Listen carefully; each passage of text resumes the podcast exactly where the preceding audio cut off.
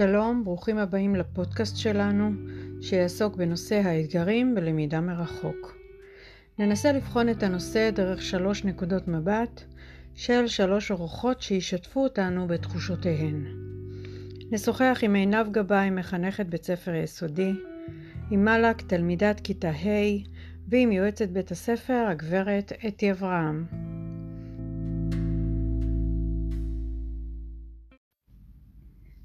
שלום עינב, האם במהלך עבודתך השוטפת עברת הכשרה כלשהי לקראת הלמידה מרחוק?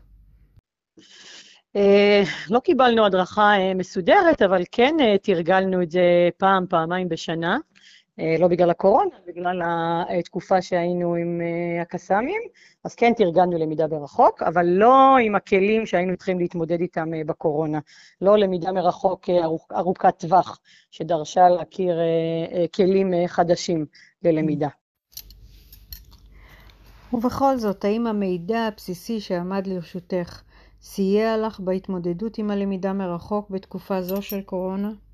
אני לא יכולה להגיד שהוא לא סייע בידי. כן סייע, כל הכלים של האתר כיתה אה, וסיסמה לכל תלמיד, אה, כן סייעו, אבל היה צריך גם אה, מעבר לזה, כדי לנהל עוד פעם, בגלל שהלמידה היא ארוכת טווח.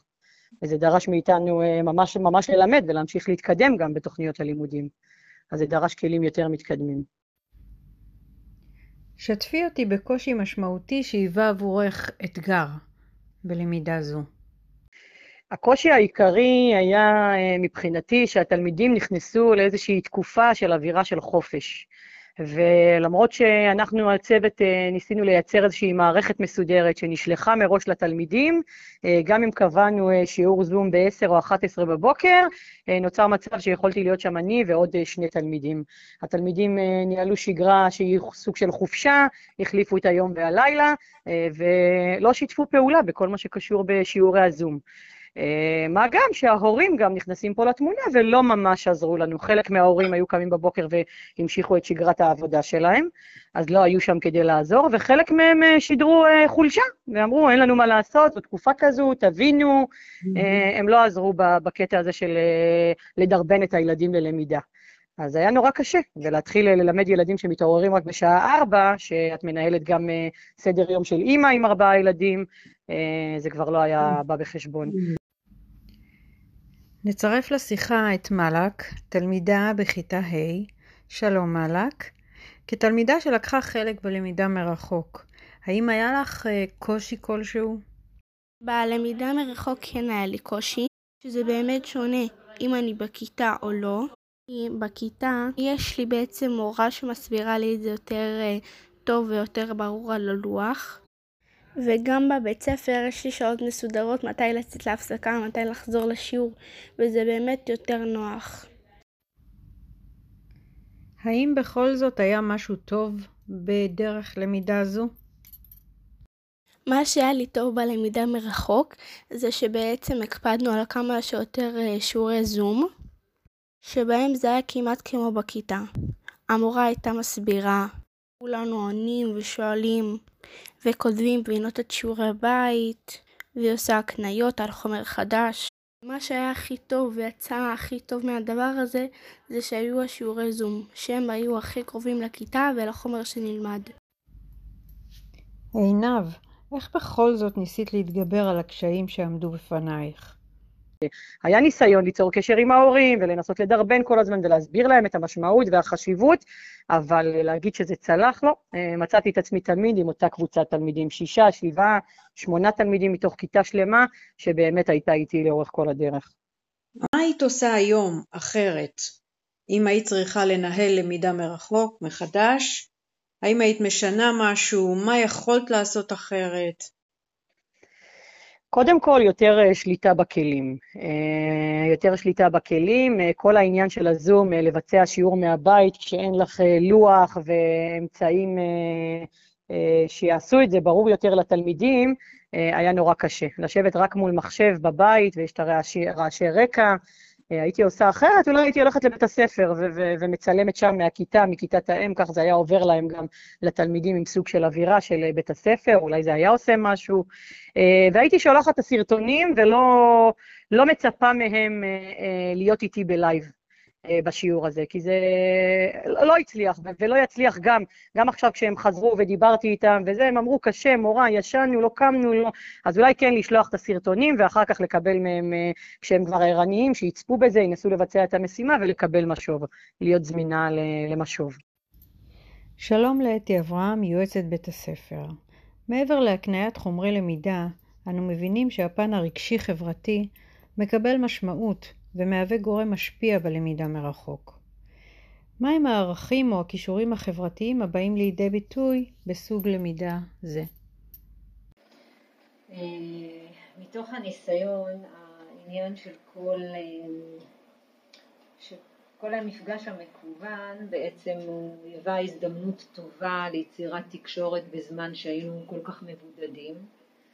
אה, נתן ככה אפשרות אה, להיפגש במרחב מקוון, נתן אפשרות לשוחח, לראות אחד את השני, אה, ליצור איזשהו קשר וחיזוק של תחושת שייכות, גם תחושת מסוגלות הייתי אומרת, שבעצם אנחנו לא לבד ולא כל אחד בתוך הבית שלו, אלא אנחנו שייכים לאיזושהי קבוצה שהיא נותנת לנו אה, את הכוח, נותנת לנו את התחושה שאנחנו, שיש לנו אה, מה לעשות ביחד איתה, שאנחנו לומדים ביחד איתה, שאנחנו משתפים, אה, משתפים אותה, אני חושבת שזה גם בקרב התלמידים, גם בקרב המורים, גם בקרב הורים כמובן,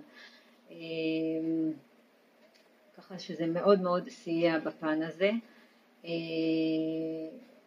זה בעצם באמת באמת פלטפורמה שנתנה מקום לכל אחד ואחד להביע את עצמו, אה, לראות אחד את השני, לשתף אחד את השני, אה, וזה עשה תחושה טובה. מצד שני אנחנו לא יכולים גם להתעלם אה, גם מצרכים אחרים של ילדים מסוימים שגם הביעו, גם ילדים, גם מורים, הביעו אולי גם קצת קושי נניח להיות חשופים כל כך ולהביע את עצמם בפני כולם. היה צורך היה גם צרכים של לבוא ולדבר עם המורה באופן אישי, שזה ב- בלמידה המקוונת לא כל כך מתאפשר, אבל אני מניחה שאותם אנשים מצאו דרך אחרת, אם זה בשיחת טלפון אישית או, או אה, שיחת וידאו או דברים מן הסוג הזה, שכן אפשרו את זה. אה, אבל העיקר זה באמת ליצור את הקשר, את, ה, את החיבור, את השייכות, את, ה, את הקבוצה. קבוצה שבעצם אני משתייך אליה ולנטרל את כל תחושת הבדידות שנוצרה לנו מכורח המצב. תראי, שמענו מעינב על ההתמודדות עם קושי בולט אצל תלמידים שנכנסו לאווירה כזו של חופש וחוסר מוטיבציה להיות חלק מהלמידה. האם לדעתך הצד הרגשי-חברתי של הילדים אכן משפיע על תפקודם בלמידה מרחוק? אוקיי, okay. שוב אני אומרת, העניין של הקטע הרגשי-חברתי, צריך להבין שבתקופה הזו באמת זה, זה, זה נפל עלינו בבום, אף אחד לא היה מוכן לזה, אמרו לנו להיות בבתים. אה, בהתחלה באמת זה היה העניין של כל אחד בבית שלו והיה צריך לעכל את כל הדברים האלה. ואיך ממשיכים, איך יוצרים את הרצף של הלמידה, איך, איך יוצרים את הרצף של ההמשכיות. העניין של הלמידה המקוונת, כל התרגולים, אם זה בשיעורים, גם שיעורים אה, בוא נאמר אה, של חומרי למידה פרופר, אבל גם היו גם המון שיעורים שהתייחסו לפן הרגשי חברתי, בעצם אפשרו את החיבור הזה, אפשרו את התחושה שאנחנו לא לבד, אפשרו את המשך הרציפות, אה, שאנחנו ממשיכים על אף הכל, על אף הקשיים האלה. זה בעצם יצר חיבור, זה יצר עניין של תקשורת בין אישית, אה, גם במשימות שניתנו, זאת אומרת ניתן דגש על העניין הזה שגם אם אנחנו כל אחד בבית יהיו משימות קבוצתיות כדי לחזק את הקשר בין הילדים לבין עצמם, בין הקשר, הקשר בין הילדים לבין המורה, בין הצוותים, אה, שזה משהו שככה מאוד מאוד חיזק בתקופה הזו. אני חייבת להגיד שאנחנו גם צריכים להתייחס לאותם ילדים או מורים אה, שלא תמיד התחברו ללמידה המקוונת, לראות מה קורה איתם, מה, מה, מה זה עשה להם מבחינה רגשית חברתית, האם זה יצר איזשהו בידוד, האם עם ניתוק הקשר, מה זה אומר, זה משהו שאנחנו כן עובדים עליו עכשיו כדי לאתר את הדברים האלה. וגם יש ילדים שהשתתפו, גם מורים שהשתתפו בקבוצות ובחרו אולי להשתיק את עצמם, בחרו לא לשתף פעולה, בחרו להחשיך מסך. אז מה זה אומר? האם הילדים האלה, האנשים האלה מתביישים? האם הם, יש כאן איזושהי הערכה עצמית נמוכה? האם הם לא רוצים שיראו מה קורה איתם בבית? האם הם לא, לא רוצים להראות את עצמם כשהם בבית? לא רוצים להיות חשופים? יש כאן סוגיות שכן צריך להתייחס כי זה כן נופל על צדדים רגשיים אה, לכאן ולכאן, זאת אומרת לשני הצדדים.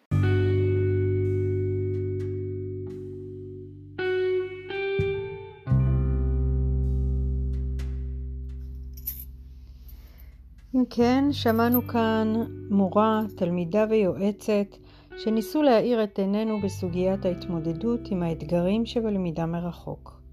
תודה רבה לשלושתכן, ונקווה לימים טובים ושקטים יותר במהרה.